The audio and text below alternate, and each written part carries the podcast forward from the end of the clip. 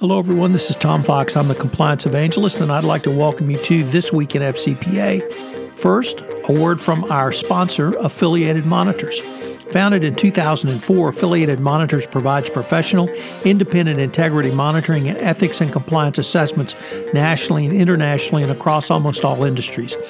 With its knowledge of effective ethics and compliance programs and cultures, Affiliated Monitor is respected for its work as the corporate monitor on matters ranging from multinational corporations to small and mid sized companies and even individuals. Having served in over 750 monitorships, no one has more experience as an independent monitor than the team at Affiliated Monitors. For more information on how an independent monitor can help improve your company's ethics and compliance program, visit our sponsor, Affiliated Monitors, at www.affiliatedmonitors.com.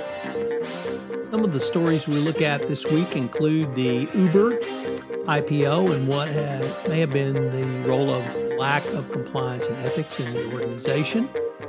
Relying those who advocate a paper, paper compliance program, the government says you have to have a program which actually works. What's up with ephemeral messaging?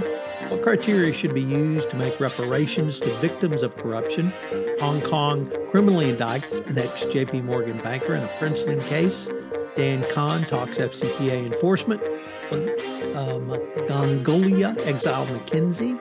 What was that about? A federal judge lambasted the SEC. And what are the fraud risks for nonprofits?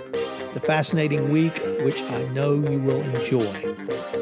This Week in FCPA is a part of the Compliance Podcast Network.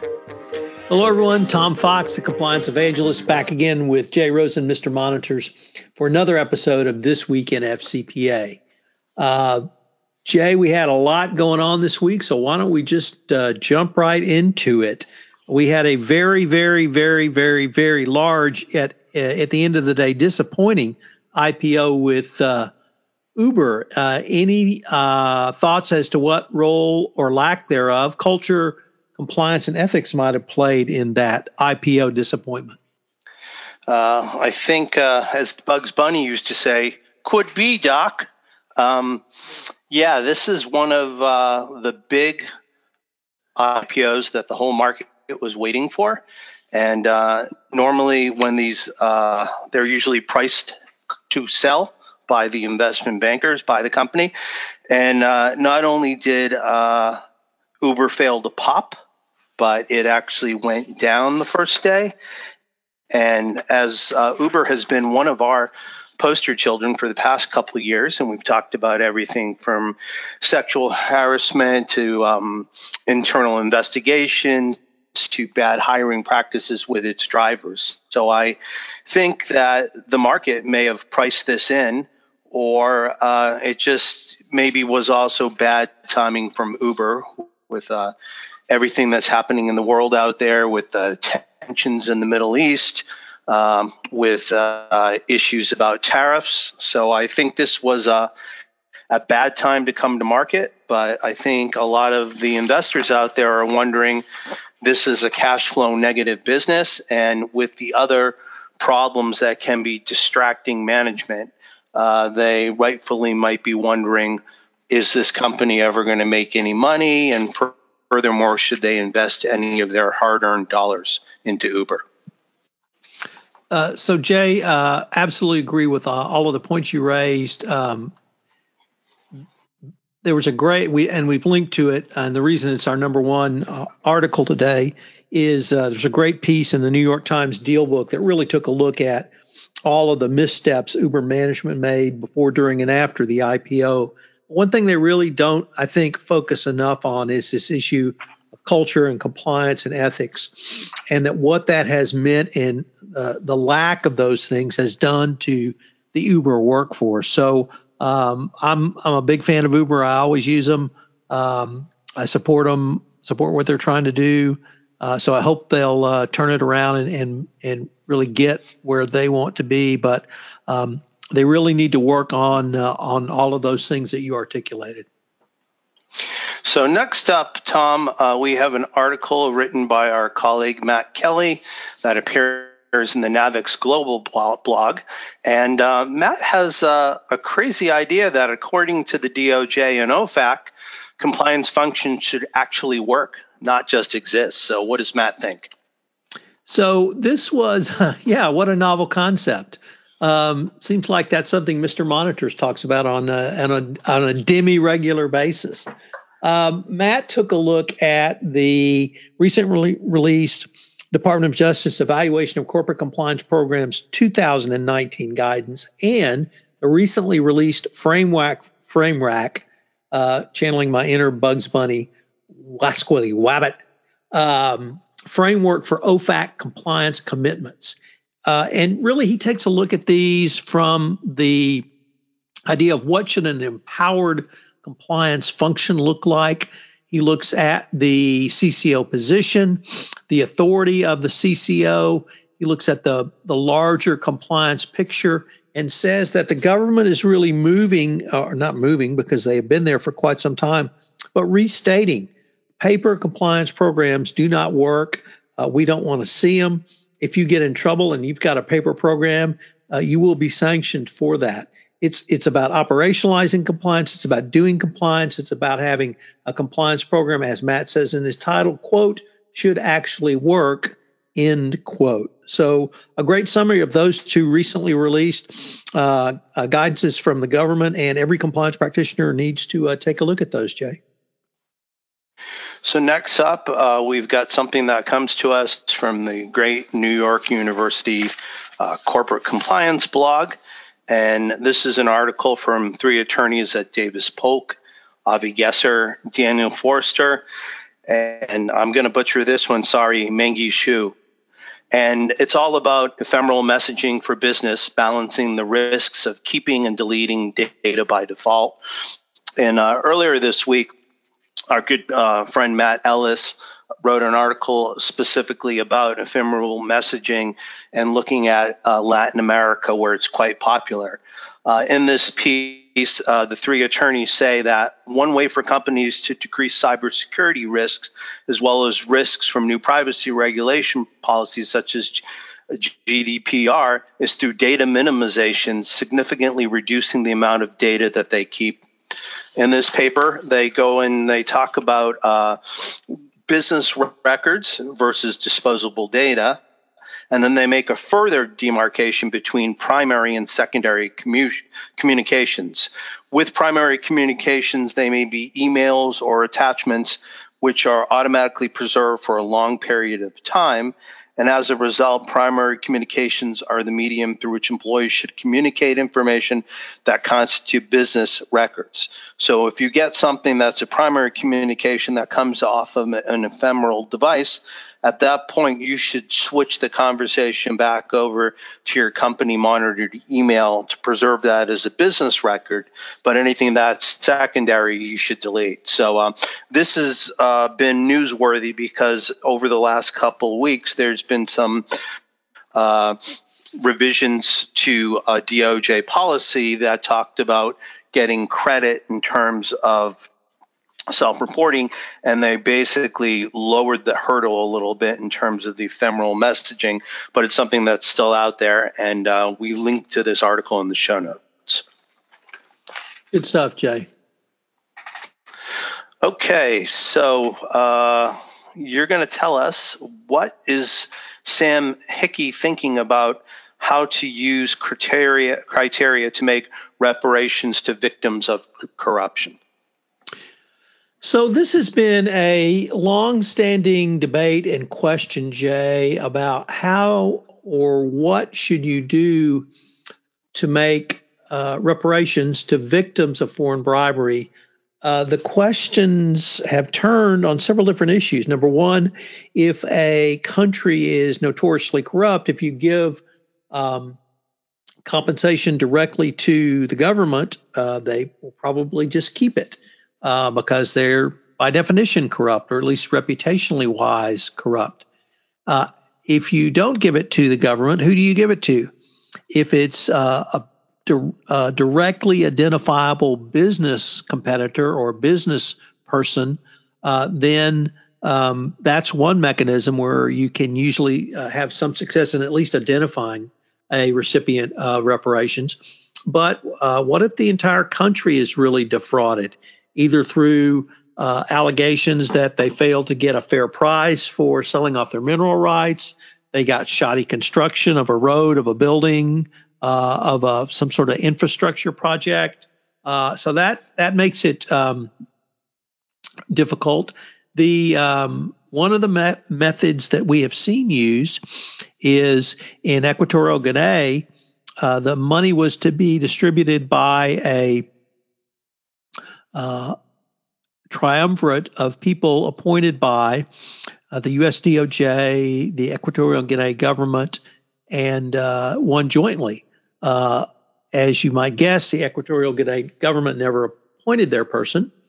So, uh, kind of the system broke down, but the DOJ had, had backups in place uh, in the settlement agreement, a resolution agreement, which specified that if the Equatorial government, Guinea government continued to obfuscate, that it would devolve down to a recognized NGO. Uh, now, the sanction, of course, is that the settlement is forfeited, uh, settlement agreement is forfeited, uh, and the monies are, are used by the U.S. government. So uh, there's several different ways to to look at this and to think about this. At this point, though, um, all of the resolutions have been ad hoc, and uh, many governments are still struggling, particularly the U.S. government and the UK, but the Swiss, the Brazilian, you name the country that successfully or aggressively uh, enforce its, its anti-corruption laws of how to do so. And it's a question I think we'll see uh, continuing debate on Jay because as we move really to the next phase of worldwide anti-corruption enforcement, the uh, issue of reparations of the monies that were lost and or stolen uh, is going to become more to the fore. Yeah, I think we'll we'll definitely see much more in this to be continued. Um, next up, I've got something that comes from the uh, FCPA blog uh, from our good friend Richard Cassin, who's then an editor at large there. And Hong Kong charges ex JP Morgan banker in Princeling bribery case. Uh, we've heard about several of these schemes over the last three to four years. And uh, Catherine Leung Kar Chung, who uh, was a former Asia investment banking vice chair at JP Morgan, uh, has now faces two counts of bribery according to the Independent Commission Against Corruption, or the ICAC. Uh, she allegedly offered a job to the son of the chairman of a logistics company in 2010 and 2011, and the job offer was a reward for the chairman, quote, showing favor, unquote, to JP Morgan for his company's IPO. Uh, as I said, this falls on the heels of similar issues that Credit Suisse had in Hong Kong, that BNY Mellon had, and that Qualcomm did as well. So, um, a former managing director of the investment bank was charged with bribing the chairman with an employment of the chairman's son for the chairman showing favor in placing the IPO. Uh, and around 2007, JP Morgan began to hire candidates referred by, by its clients or potential clients under the client referral program. So, this again is something of value, giving a job, and in return for the job, getting the placement on an IPO. So, uh, it's probably not the last one we've heard on that subject matter. Uh, next up, there was uh, another uh, gathering of the FCPA Glitterati in New York this week. And uh, what did Dan Kahn have to say about FCPA enforcement? Well, there was a couple of different things Dan Kahn brought up, and for those who don't know, he heads the uh, FCPA unit over at the Department of Justice. Uh, one area of questioning was around the alleged business friendly approach, I should say, quote, business friendly approach, end quote, uh, that the Department of Justice has currently taken literally, or not literally, but really since the announcement of the 2017 FCPA corporate enforcement policy. Uh, there were, if not criticisms or critiques, certainly questions around whether or not that was letting businesses off the hook too easily. And Dan uh, pointed out correctly that the corporate enforcement policy uh, had its genesis or a genesis in the 2016 FCPA pilot program, which was under the Obama administration. The only thing I would disagree with Dan on is that I think the roots go back to the 2012 guidance, and that uh, the Department of Justice has uh, literally moved forward um, quite some time, for quite some time, uh, to come up with a really policy which gives tangible and sig- significant, tangible, and definable benefits to a company that self discloses. The Department of Justice sees companies as a partner in the worldwide fight against bribery and corruption. And um, frankly, it's not. It may appear to be business light or business friendly, but I think it's uh, something the department has really been moving towards for now seven years. Uh, the second thing was around the um, program, or uh, excuse me, the uh, decision uh, recently of the U.S. District Court in New York claiming that or finding that the Department of Justice had essentially outsourced its investigation to the internal investigation of a company, and the, the uh, uh, fallout c- continued from that. And Dan is uh, a, a, one of a series of Department of Justice speakers since that decision who have attempted to claim that the department, or attempted to say that the department is not direct investigations. So uh, clearly a, a, PR campaign um, from the department on that point. But it was uh, interesting. Uh, and like I said, the, the, really the thing that I would disagree with Dan on is that uh, I saw the genesis of the 2017 corporate enforcement policy as far back as the 2012 guidance, and going coming forward as recently as last month, Jay, when we had the release of the uh, evaluation of corporate compliance programs 2019 guidance. So uh, basically, Tom, um, you're in agreement that the current uh, president's administration is not going soft on uh, FCPA violators because he probably doesn't even know what the FCPA is. Would you agree with that? Well, I would say he probably can't spell FCPA.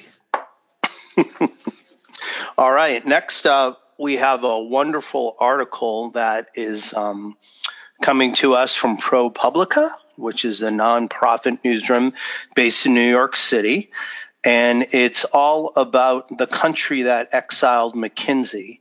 And a dubious project raises serious questions about the world's most prestigious consulting firm and its work for corruption plagued regimes. Uh, this goes back into 2010, where uh, there was a historic commodities boom in Mongolia.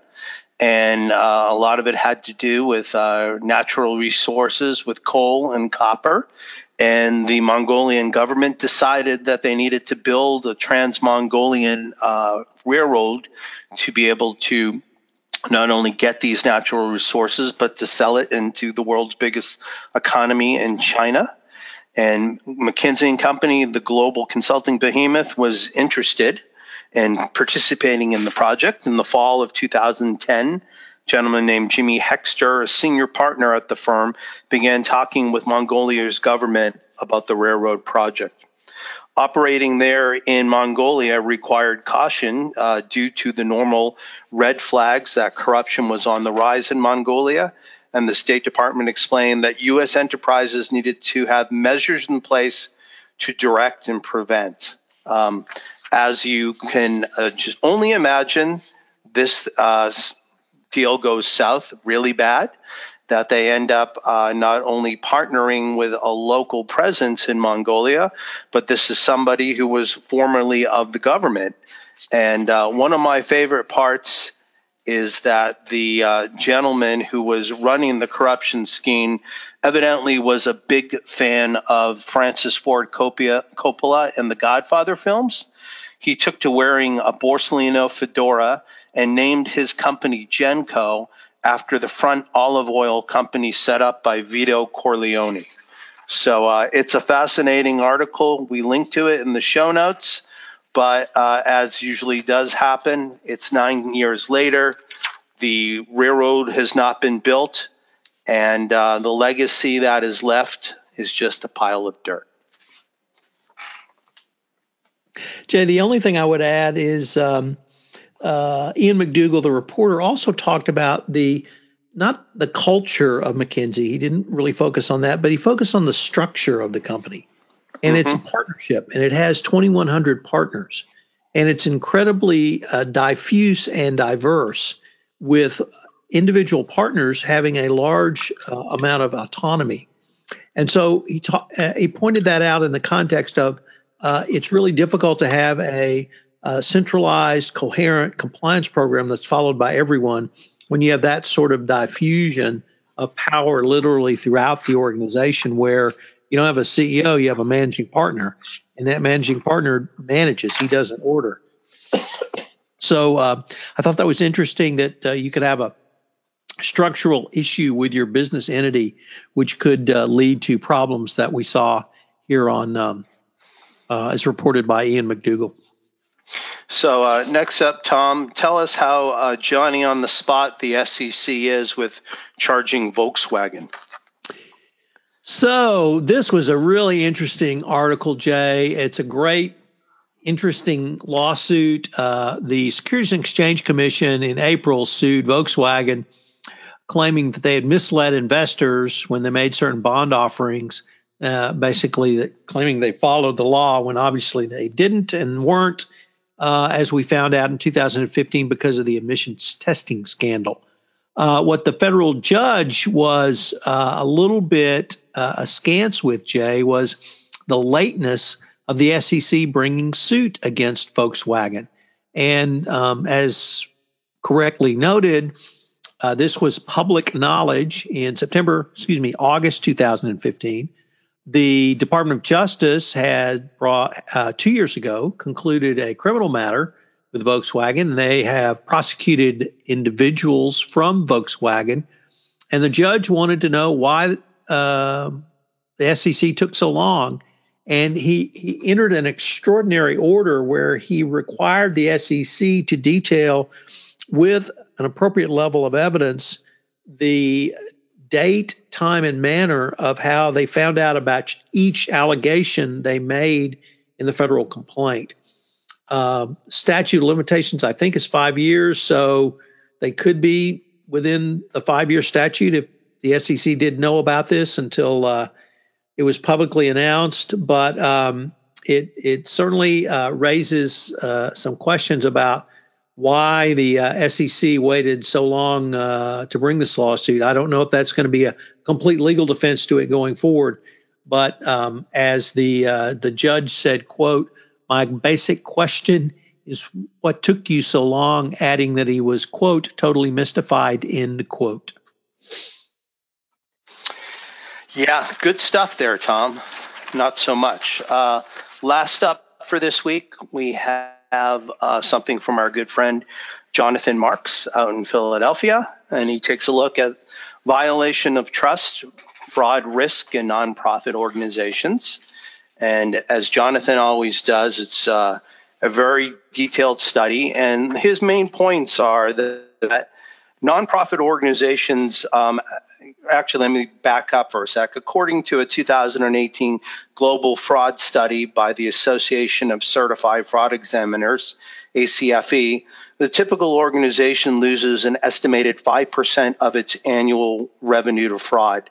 ACFE reported that private companies suffered the greatest medium loss of 164,000, an organization that had the smallest median median loss of 75,000. For some, 75,000 may be insignificant, but for many nonprofit organizations, financial resources are extremely limited, and a loss of $75,000 could be particularly devastating. Uh, he feels that nonprofits can be particularly attractive to targets for fraudsters because uh, executives are passionate about their agencies and their mission and are trusting of other people who share the interest. They also do lack resources and they do not necessarily have infrastructure and controls in there to prevent uh, bribery and fraud. So, uh, in the article, John, Jonathan talks about anti fraud principles and clear cut actions that uh, a nonprofit organization can follow to prevent uh, fraud and bribery. So, it's a great article, and we link to it in the show notes. And Tom, uh, why don't you uh, let our listeners know what was the uh, five part podcast series that you had on last week? Yeah, Jay. So last week I had a great podcast series with Don Stern, managing director of affiliated monitors, on the use of monitors by defense counsel. We uh, introduced the topic, and Don took a deep dive into the nuts and bolts. Uh, we had some great case studies that Don has been a part of. We looked at uh, working uh, monitors working with Defense Counsel, excuse me, uh, Defense Counsel and the healthcare industry. And then finally, he turned to a topic you just raised uh, nonprofits and specifically Varsity Blues. So that's on everyone's mind. And how can a monitor help uh, universities and colleges? I think is going to be an important topic going forward. The podcast is available on multiple sites: the FCPA Compliance Report, iTunes, JD Supra, Megaphone, YouTube, Spotify. Corporate Compliance Insights hosts the entire oeuvre of the Compliance Podcast Network. And of course, there's now the Compliance Podcast Network site. So we've linked all of those in the show notes. Finally, Jay, so, uh, if I could just give uh, one last shout out for Compliance Week. I hope uh, listeners, if you're on the fence, you will still uh, be able to join uh, join us at Compliance Week next week. You can still register with a discount using uh, Tom 300 for a $300 discount. Um, it's going to be a great conference. And uh, if you're on the fence at all, I hope you will uh, join us next week. So, uh, what are your predictions for the weekend, the man who does not gloat? Sweep. You got your broom out already? Got my broom out. Sweep. Okay. Well, do we need to have anything of value on the line here? Should we bet a dollar? I'll bet you my broom versus your broom. Okay. So uh, when when do, when do you get out to DC? Do you travel over the weekend or? Uh, yes, and, and, for even more incitement, uh, incitement, incentives for people to come to Compliance Week, uh, myself and Jonathan Marks are putting on a workshop Sunday afternoon on uh, best practices in investigations and root cause analysis. So uh, for Tom 300, you can get a $300 discount, and you can join John and join Jonathan Marks and myself in a three-hour workshop uh, Sunday afternoon. So I'm going to be getting in hopefully before that workshop starts, Jay.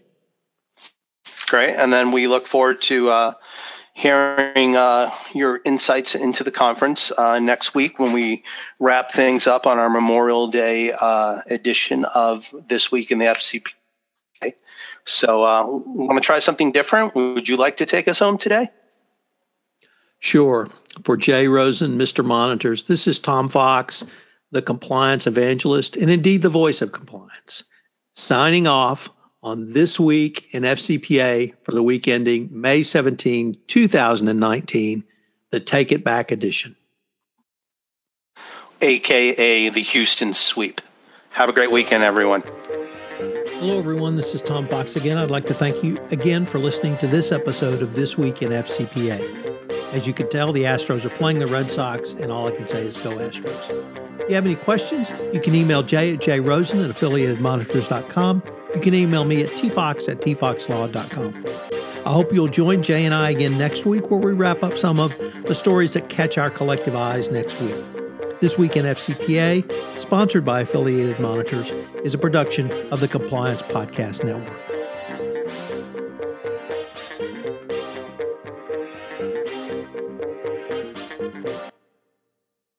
This podcast is a part of the C Suite Radio Network. For more top business podcasts, visit c-suiteradio.com.